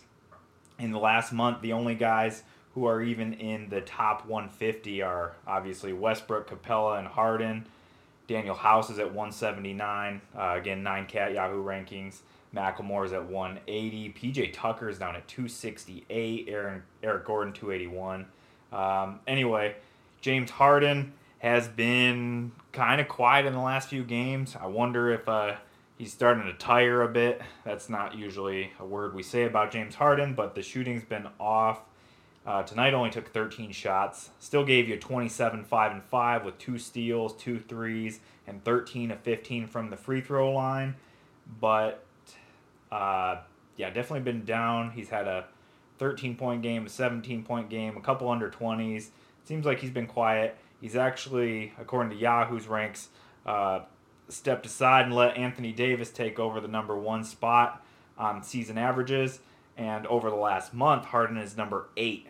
So, pretty crazy to say that in that last month, he's averaged 34 points, over seven rebounds, over seven assists, 1.3 steals, 1.3 blocks, and 4.3 threes. Sounds like ridiculous numbers that you would think is higher than number eight, but 42% from the field and 83 or sorry 4.3 turnovers has led his ranking to drop so it seems crazy to say but if there was ever a time to buy low on James Harden it would be right now. What could you give and receive him? And anything that's like a plausible offer I think it's probably got to be one of those top 5 type of players maybe top 10 with uh, probably an additional piece thrown in. Uh, Capela 14 and 11 with five blocks, solid for him. Westbrook led the charge with 25 shots today, 28 and 16, 8 assists, 4 steals. PJ Tucker, at least for me, is a drop in standard leagues. 8 and 9, 4 assists, 1 steal, 2 threes. And this actually is uh, one of his better games, at least in my recent memory here. McLemore only had 18 minutes, so I think he's a drop if you had him. Danuel House, 25 minutes off the bench, very hollow stat line. Again, I, I don't even think he's a 14 or 16 teamer. Eric Gordon, if you need threes, I feel like he gets more hype out of the three point streamers than a lot of the other ones. He had 25 points and six threes tonight, 8 of 11 from the field, but that's area that he'll usually destroy you. Um, on the season, he's, or in the last month, sorry, he's shooting 39% from the field. I'd rather have most of the other three point streamers that we've talked about on the pod tonight. And that's all I got on these guys. Alan, are you are you with me that there's a three man fantasy team for standard leagues? Are you are you interested in PJ Tucker or uh, House or anyone else on the team? Oh yeah, it's definitely a three man team. I've been pretty high. Well, I've been higher on PJ Tucker than others, just because I've seen him do it like the last two to three seasons where he has this sort of mid-season slump and then picks things back up and puts it at a top 80 pace, but you cannot justify what he's been doing over the last month outside the top 280 in nine category leagues, and it's been even worse over the last two weeks. Mm-hmm. So he, it's just it's not the, the barrel keeps getting lower for him, and that's not great. So I, I still there's there's something there's got to be a bounce back for him coming. Maybe I mean he is getting older and probably a lot more tired. He's played a ton over the last couple of seasons, so you, know, you just monitor, you should definitely be monitoring that one from the wire. And I like your take on James Harden. Um, I am curious what a buy low for him would look like because all of his counting stats are all pretty much there. It's all about the horrendous field goal percentage and the turnovers, like you mentioned. Um, yeah. Over his last two weeks, the last seven games or so, he's been outside. He's been around a top seventy, which is crazy. It's definitely not where you imagine James Harden but he is averaging 27 and a half points a game, uh, about 2.7 three pointers, seven rebounds, six assists. Uh, that stuff is, it's, it's not what we're used to with him, but it's enough counting stats there that probably has your typical owner saying, well, I'm just, I'm going to hold on a little while longer, right? I feel like I would. Um, but it, it's, it's definitely interesting if this continues that buy low window probably opens a little wider with each terrible shooting game uh, uh, that he puts out there. That two week span, by the way, 35% on 20 shots per game. That's really brutal to that category. I mean, almost a guaranteed loss if he's playing three to four games a week for you. Yeah. So, and it and it would take a lot still because, like you said, uh, he's he's done it for so long and just so hot all the time. It would take a lot. Like you, maybe uh, Anthony Davis or KAT, but you know, there's probably some argument there with Anthony Davis by whatever rankings you're looking at, pretty close to him or passing him. But on the season, I, I think I'd still rather have Harden. Uh, guard mm-hmm. stats are real nice. Um, hard harder to find this year, so I I would throw any of my those other top five ish type players out there. If I had KAT, if I had AD, I, I would throw them out there for Harden. But then again, also somewhat depends on your, your team makeup. You know, if you're getting rid of one of your, your best bigs and you're bringing back a guard, if you already have a bunch of guards, you got to look at your team. But mm-hmm. yeah, I, I would take Harden over pretty much anybody. I think I'd take Anthony Davis over him. He'd be the one exception where I wouldn't really even consider it, just because I'm. I think it's more of a preference thing. I just like building fantasy teams around uh, Anthony Davis's stat set, and I feel I feel comfortable that he's going to be fine the rest of the year. I think that the injury prone stuff, while it's out there, he definitely can get hit every here and there. I think he's mostly healthy, and I'm comfortable riding with him. Yeah, that's that's definitely fair, and that's probably the one other player where it's like there's uh, some debate on it. But yeah, mm-hmm. other, other than that, I would float any of those guys out there if you could somehow reel them in. Yeah, I like that. All right, we'll move on to our next game. It's the Pacers and the Suns. Indiana takes this one 112 over the Suns 87. A beatdown, really, in all intents and purposes. Start with the, the forwards here. Uh, Domantas Sabonis continues to play pretty well following that knee scare 24 points, 13 rebounds, four assists, and a block shot, 8 of 11 shooting. TJ Warren also played pretty well. This was his return to Phoenix, so a little bit of a revenge game for TJ. 25 points on 11 of 18 shooting, three rebounds, three steals, and a block shot. Uh, Malcolm Brogdon left this game with a laceration. I'm not. I don't, I don't, think I caught where that laceration was. He was not able to return, but it's probably not the thing a, a thing that would keep him out for another game. So you don't have to really worry about that if you own him. Uh, T.J. McConnell started in his place and had a big ball game. Ten points, 11 assists, four rebounds, three steals, and a block shot in 27 minutes. Very full stat line at a TJ McConnell. It will be short lived, most likely, though. Miles Turner continues to frustrate his owners, although he did get you what you got him for tonight.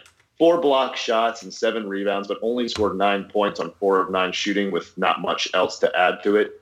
And uh, I think the guy that's the most interesting in Indiana, at least from like a fringe waiver wire point of view, is Jeremy Lamb, who continues to trend down. This is, I think, a third. This is probably his fourth or third pretty bad game in a row. Only 21 minutes on two of nine shooting three rebounds, two assists, and a steal with four points. And this slump and diminishing playing time could not come at a worse time for Lamb because we are officially T minus one week away from the return of Victor Oladipo to the lineup. And if there was ever a player for this team that is set to suffer most, it's probably Lamb. I'm personally of the opinion that he's at least worth holding on to for now, just to see what his role becomes with Oladipo's back in the fold.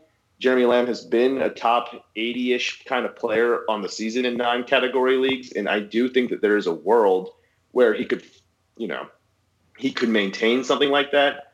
I think he was just passed over tonight because there were hotter hands ahead of him. Um, I, I, imagine that he's going to start hitting a lot of waiver wires. And there is, you know, I, I think at the end of the day, he's still going to be the team's sixth best player. He's the logical sixth man.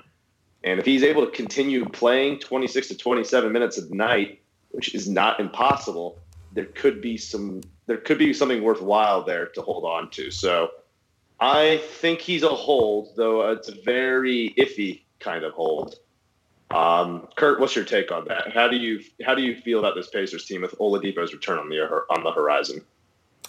Uh, I've already seen some of those drops for Lamb.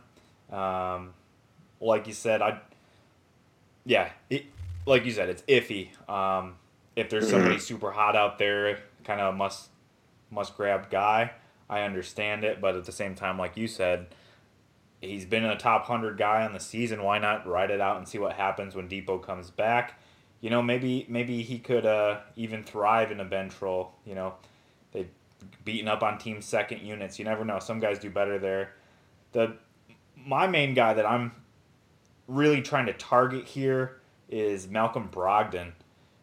He is number over the last month, which for Brogdon is only six games, but still number 190 in nine cat by Yahoo ranks, shooting a pretty ugly 38% from the field. Also, uh, like I said, that laceration that he had, I'm seeing was to his eye. Um, mm-hmm. And there's concerns about possibly a concussion. So maybe he goes into concussion protocol and misses a couple games. But one, the fact that in the last month he's he's missed a good amount of time. Uh, he, he's down to that super low ranking.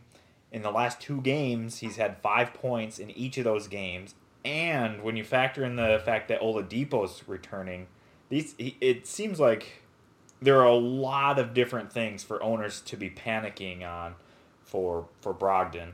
So I think he's one of the best buy low candidates right now. Um, sure, he'll take a ding when Dipo comes back, um, at least somewhat in usage, but I, I think it'll be more more Lamb. But I think he's a pretty strong buy low. What what do you think about that, Alan? Or you think that at all, or you think this is more of what we should expect from him? Yeah, I think this is a decent buy low here, just because 190 is far outside the realm of what Brogdon's capable of. Um, you know, if you're going for him, I'm not expecting the guy that I'm not expecting some sort of top 50, top 60 sort of player. Uh, I think that he's going to be settling closer to a top 70 sort of range, particularly with Oladipo around. But that's also, you know, it's it's it's a gray area because there's just so many parts to this team that we haven't seen coexist with one another yet. But yeah, uh, I think that there's probably some fears about the Oladipo return that probably help factor into a, a Brogdon buy low, especially with the poor play of late. So I'm about it. I think that's a decent move. Alrighty. Um, on the Sun side, like you said, they kind of got stomped tonight on their home court. Uh, they've been playing pretty well. They had a, a solid, almost comeback win the other night. And yeah, it just wasn't in the cards again for them tonight. Kelly Oubre had an off shooting night, 5 of 16, but 17 and 9 with a block and a 3. He survived. DeAndre Ayton, uh, lackluster, 10 and 8, no blocks. Ricky Rubio didn't really survive, 7, 2 and 3. Devin Booker, he took a big hit, 16 points, no threes, 3 assists, 1 steal. Dario Saric started, but he's not a standard league guy. Uh, for the start, not not much changes on this team. I'll, I'll just say, or at least uh, recent recently, nothing's changed a whole lot in terms of fantasy. But over the last month, Devin Booker is number 12 and nine cat on the strength of 32 points, four boards, almost seven assists, 1.1 steals, 52% from the field, which he's had a great percentages all season, and 93% from the line on a high volume 9.8 attempts. So He's been monstrous in the last month. Again, number 12. I really like him to close out the year. I own him in a lot of leagues. I don't think he's a shutdown risk, um, especially if the Suns kind of stay on the bubble of the playoff picture. Uh, so I really like him. And he's, he's just been white hot lately. That being said, I don't think he'll finish the season number 12 where he's been in that last month. So I think he's a solid buy low. Um, one of the pairing or solid sell high. One of the pairings that I've been trying to do is to move Booker for Luka Doncic, who has been down in the last month, mainly because all the free throws he's been missing, and people are starting to get concerns. You know, it's a long season. Uh, he kind of hit the quote unquote Rick, rookie wall, if you believe in that, last year, and people are thinking, you know, are his percentages going to dip back down? So that's one pairing I'm trying to do is to flop to flip uh, Devin Booker for Luka Doncic. Hasn't panned out for me so far, but I don't know. We'll keep trying. Um, other than that, Mikal Bridges, nine points, six boards, two steals off the bench in 33 minutes. The minutes are the, the key here, but you can't read too much into it because there's a blowout, so you can't expect him to get 33 minutes every night. Um, and other than that, Elliot Okobo had a serviceable line, but you're not doing anything there. Aron Baynes was a DNP-CD. Unless I'm missing something. Uh, that's pretty interesting to not see him play at all. Actually, no, I'm seeing that he he he was scheduled to not play tonight because of left hip soreness, but in his last few games, he was at 12 minutes, 15 minutes, 15 minutes. So not enough there, not enough meat on the bone uh, for standard leaguers. He's a drop. Alan, what's your take on these guys? Would would you be doing anything with Booker? Do you think he's a sell high? Do you like like what he's doing? Yeah, no, I, I'm I do like what Booker is doing, and I've I've always kind of appreciated his like surprisingly efficient game for the kind of player that he is. Um, I don't know. I, I, like your I like your thought process in trying to go after Luka Doncic, who is, you know, he's he's been slumping in a way that uh, strikes fear in people because the the free throws were so bad for him last year. Is kind part of what kept him uh, so low in terms of fantasy value. So yeah, I'm not. I'm definitely not opposed to that thought process there. In terms of just what else is going on with the Suns? Yeah, it's not a lot of take from this. Mikal Bridges. Yeah, I mean, not a lot of take from this because it was a blowout. Mikal Bridges is the guy that I'm most interested in because of the defensive stat acumen, but he's been pretty inconsistent and not easy to use. So that only goes so far. He's more of a watch list guy for me than anything else. Yeah. So let's we got two more games here and we'll get to them. This was probably the most anticipated by far tonight. The debut of Zion Williamson, San Antonio versus New Orleans. It was the Spurs who came out on top at the end. 121 Spurs, 117 Pelicans. Curt, I'll leave you to the fun stuff and I'll deal with the boring side of things. the Spurs. Uh, your typical guys went off for this one. Lamarcus Aldridge had a really good ball game, 32 points on 12 of 20 shooting, 14 rebounds, two assists, a steal, and two blocks with one three pointer for Aldridge. DeMar DeRozan continues to stroke the ball well, 8 of 16 from the floor, 20 points, five rebounds, an assist, and a steal. Um, DeJounte Murray is actually, this is actually kind of an interesting thing. The, the point guard battle continues to be, it appears to be back in San Antonio. Derrick White outplayed Murray in this one, at least in terms of minutes. He had 27 compared to Murray's 24. White shot four of nine from the floor, 12 points, four rebounds, seven assists, and a steal with one three pointer. He's coming on. I still like Murray more because he's a better defensive stat player, but this is more than anything just a deeply unset, uh, upsetting development if you're a Murray owner because the last thing you really want is a point guard battle. It was doing things were going well with Dejounte when he was just sort of the go-to guy. For his to his credit, Murray had five, uh, 13 points, five rebounds, two assists, and a steal with one three-pointer on five of 11 shooting. Uh, one guy I continue to keep an eye on is Jakob Poeltl, just because his block rate is crazy high right now. I think it's like we're up to six or maybe seven games in a row with multiple block shots really impressive stuff. Even more so that this is coming with very, very limited minutes. He's not seeing more than 20 a game. You know, with Lamarcus Aldridge shooting threes more frequently, I would think that that would open up an avenue to put Poeltl on the floor with him more often because the biggest knock against playing him with Aldridge is that you have no floor spacing. Aldridge isn't the world's greatest three point shooter, but the fact that he's doing it should at the very least open up a little more opportunities for him. But instead, you have Trey Lyles starting and giving you 17 useless minutes a night.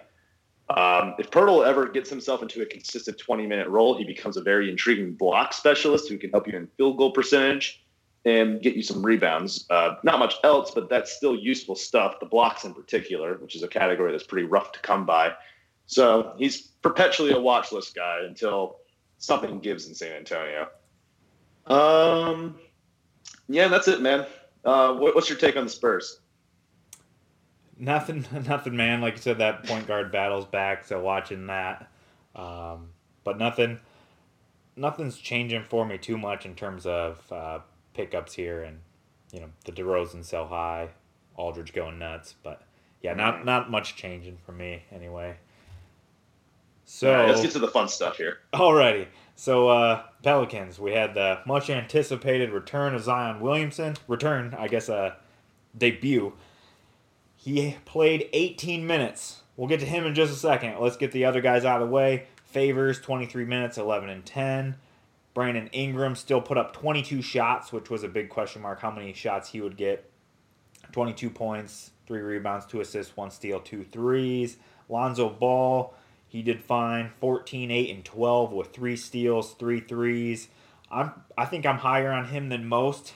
One, he got 39 minutes tonight, and he's not somebody that needs the ball in his hands a lot, so he doesn't have to really compete with Holiday and Ingram and Zion to give you nice counting stats. And also, I think his rating on player raters is usually a little misleading because his free throw percentage is so bad, but he only takes like one, one and a half free throws a game. Um, and his field goal percentage, again, also isn't great, but he doesn't shoot a lot. So he's, I think his, his rating is uh, kind of deceiving, which makes him a, a nice guy to try to buy. He helps you in those counting stats. Jrue Holiday only had 12, 2, and 4 with one steal, one block, one three. Only took 11 shots from the field. So uh, definitely a little cooler than his, his game the other night where he had seven threes and 36 points. Obviously, he's not going to do that every night. Um, off the bench, 16 minutes for Jaxson Hayes. I like his game. He's fun to watch, kind of electric out there. But with Favors and Williamson both playing, he's going to be more of a watch list or a deep league stash type of guy. JJ Redick, I think for me, he moves into the cut candidate territory if this team's going to stay healthy. But I mean, that's that's a question in itself. A lot of these guys are pretty decently injury prone. Uh, he had 10 points and a three. And if threes are all you got him for, and, and really that, that should be all you're you're hoping for from him. There are other guys out there that might be able to give you more. Josh Hart, 10 points, 5 boards. I don't think he'll be able to hold on to standard league value. Okay, so then we get to Zion. So obviously, with this being the most anticipated game of the day, uh, maybe of the month or of the year, everyone was watching Zion. So I watched the first half of this game, and I got to tell you, he did not look good. He did not. He had zero of the explosiveness that you saw in the preseason, which is to be understandable. Coming back, maybe he wants to take it easy, but you know they're not gonna. They're not gonna just throw around their prized rookie if he's not 100% healthy. So you, you knew that coming in that they weren't gonna trot him out there. So you would think that he's 100% or at least close to 100%. But in that first half of the game, he did not look good. Uh, in the first three quarters, I'm seeing he only had five points total and then scored something like 17 in a row. So I still have to watch the second half of the game. Um, maybe he just looks looked great in that, that last quarter when he went on a run. But monster line for only playing 18 minutes. They're trotting him out there in four minute bursts. 22 points, seven boards, three assists. And then the interesting thing zero defensive stats but four of four from deep, um, four triples. I think the most he had ever had at Duke was three in a game, and you know that's not something that we we more anticipate those defensive stats. He also had five turnovers, which is to be expected. Um, again, I'm super excited to watch the second half of this game because maybe he looked completely different then. But in the first half, he did not. He didn't look so great. Um, owners will probably have to be patient, but I mean, if he only needs 20 minutes to put up lines like this, you're going to be just fine. Uh, Alan, did you see any of this game? What, what's your take on Zion? How, how do you think they're going to treat him? Um, and what's your approach to him? Are you are you maybe trying to buy him, or I mean, you probably you probably can't buy him, but what's your take on him? yeah, he's there's a not for sale sign put yeah, around his neck right definitely. now for all fantasy owners. um, yeah, I like you. I saw the first and I was um, you know, he didn't do anything. It was very slow, and I, I think that's what we all expected.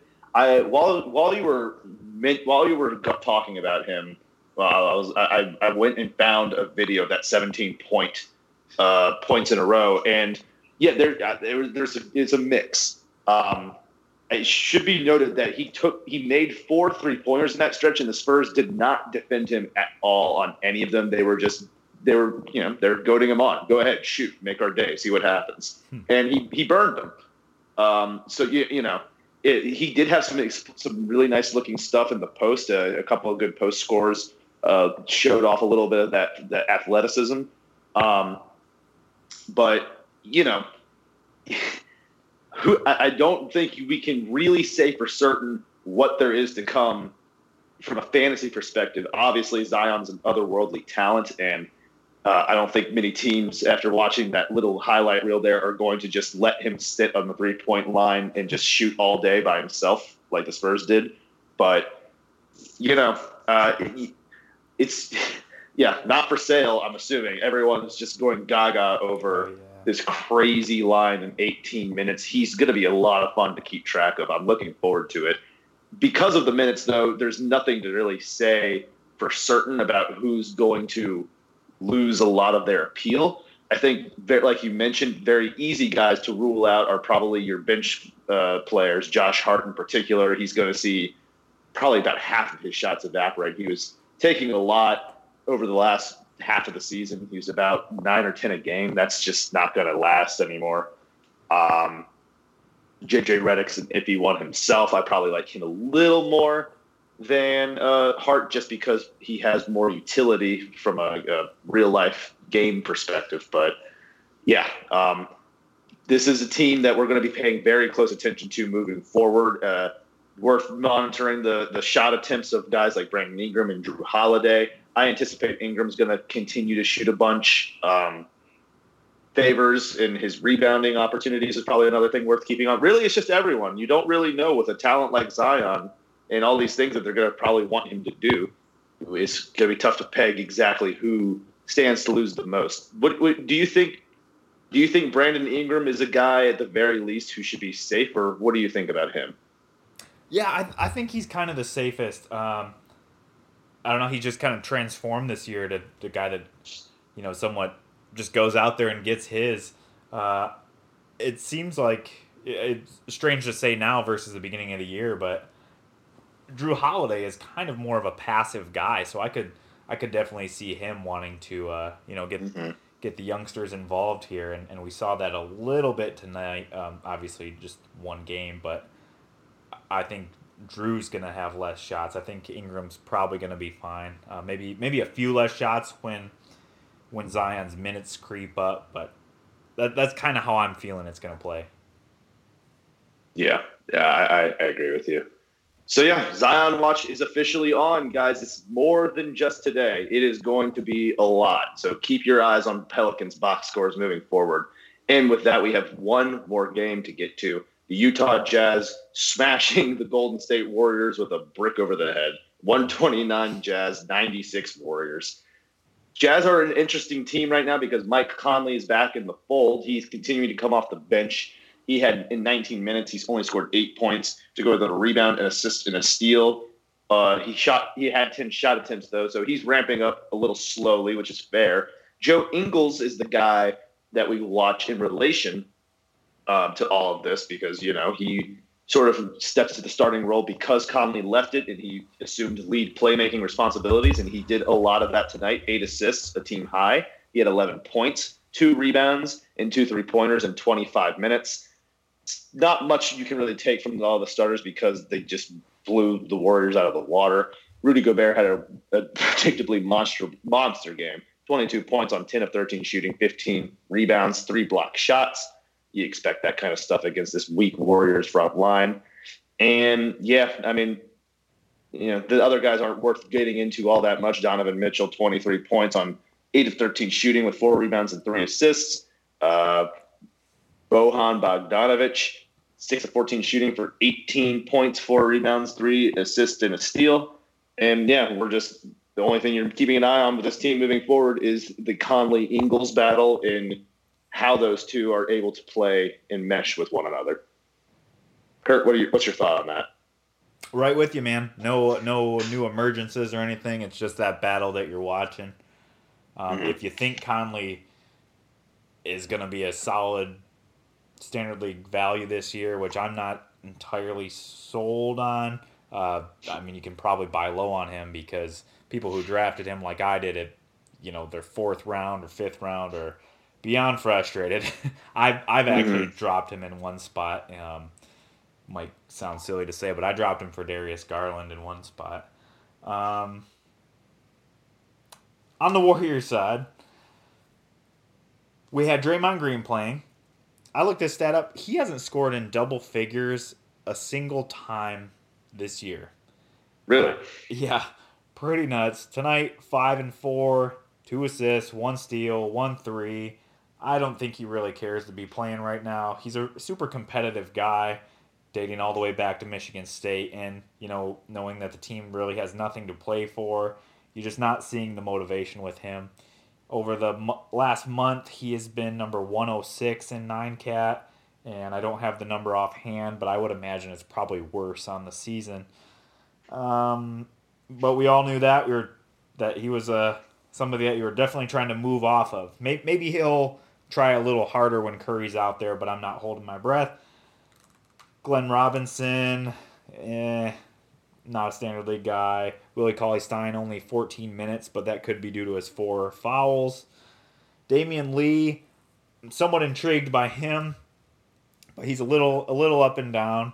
Six points, two boards, four assists, one steal. He's kind of a fringy guy. I, I could understand hold, holding him in standard leagues, um, but he, he's not a must-own guy for me. Marquese Chriss, eleven and eight off the bench.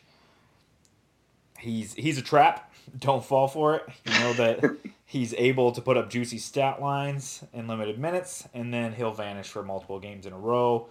Omari Spellman, after a hot streak, I think he's a drop, only 15 minutes off the bench. And Eric Paschall is relegated to the bench with Draymond Green coming back.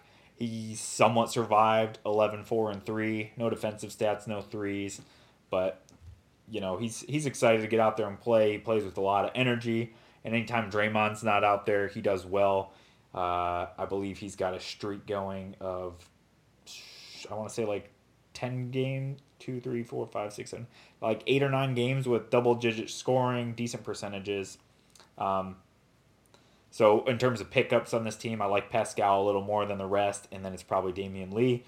Uh, Jordan Poole not interested. Alec Burks, I wouldn't call him a pickup because he's probably owned everywhere. He's been fine. Don't let this off night deter you. He's number 71 in 9 cat over the last month.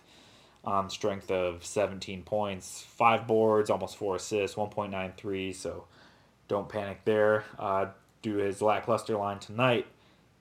Alan, what I'm, I'm just trying to sort the trash that's over here in the Golden State Warriors. Would you sort this garbage in any different way in terms of pickups? Uh, yeah.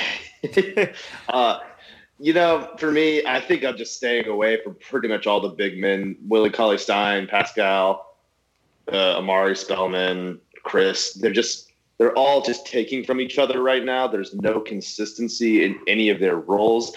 Paschall seems to be the guy who's getting the most burn right now, but I, I just I feel like his game is just very limited to scoring. There's use for that, sure, but I don't know. He's just not my favorite fantasy player, and I'm a little afraid of the inconsistency. So I'm probably staying away.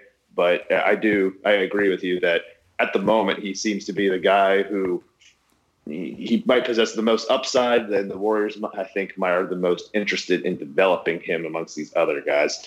And uh, yeah, I like Damion Lee, although he is probably, you know, th- these blowout scenarios will definitely kind of kick these Warriors. Uh, to the side a bit, and Lee is definitely a, a, victim in that. I think we might have seen his high peak on the season. Um, he's probably going to be more of an inconsistent, fringy type of asset than he will be a consistent top 70 player that we saw for him during that pretty nice stretch between the end of December and the early parts of January. So, yeah, um, Warriors are just a pretty terrible team to have fantasy stock in this year. Uh, probably among the worst there is. So, that's probably. Uh, that's I think that's the only uh, thing I can add to this. Nope, I'm right with you. They they kind of compete with the Knicks in that regard. Oh yeah, there is the Knicks. I forgot about that. forgot about that dumpster fire. Yeah. Uh, and on that very happy note, that concludes our big Wednesday box score breakdown. Curt, before we sign out here, where can the people hear more from you?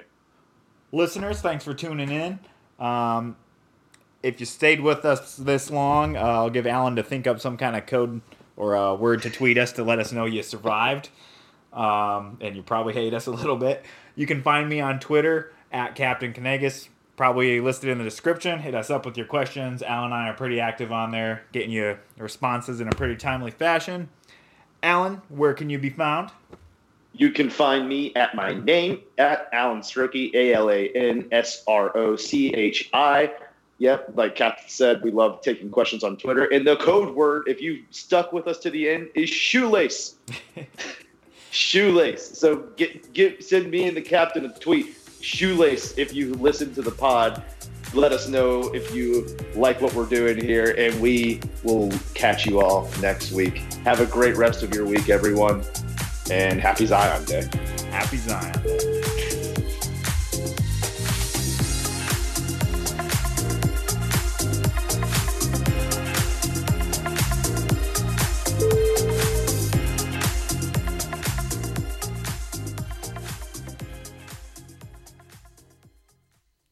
This has been a Hoop Ball presentation.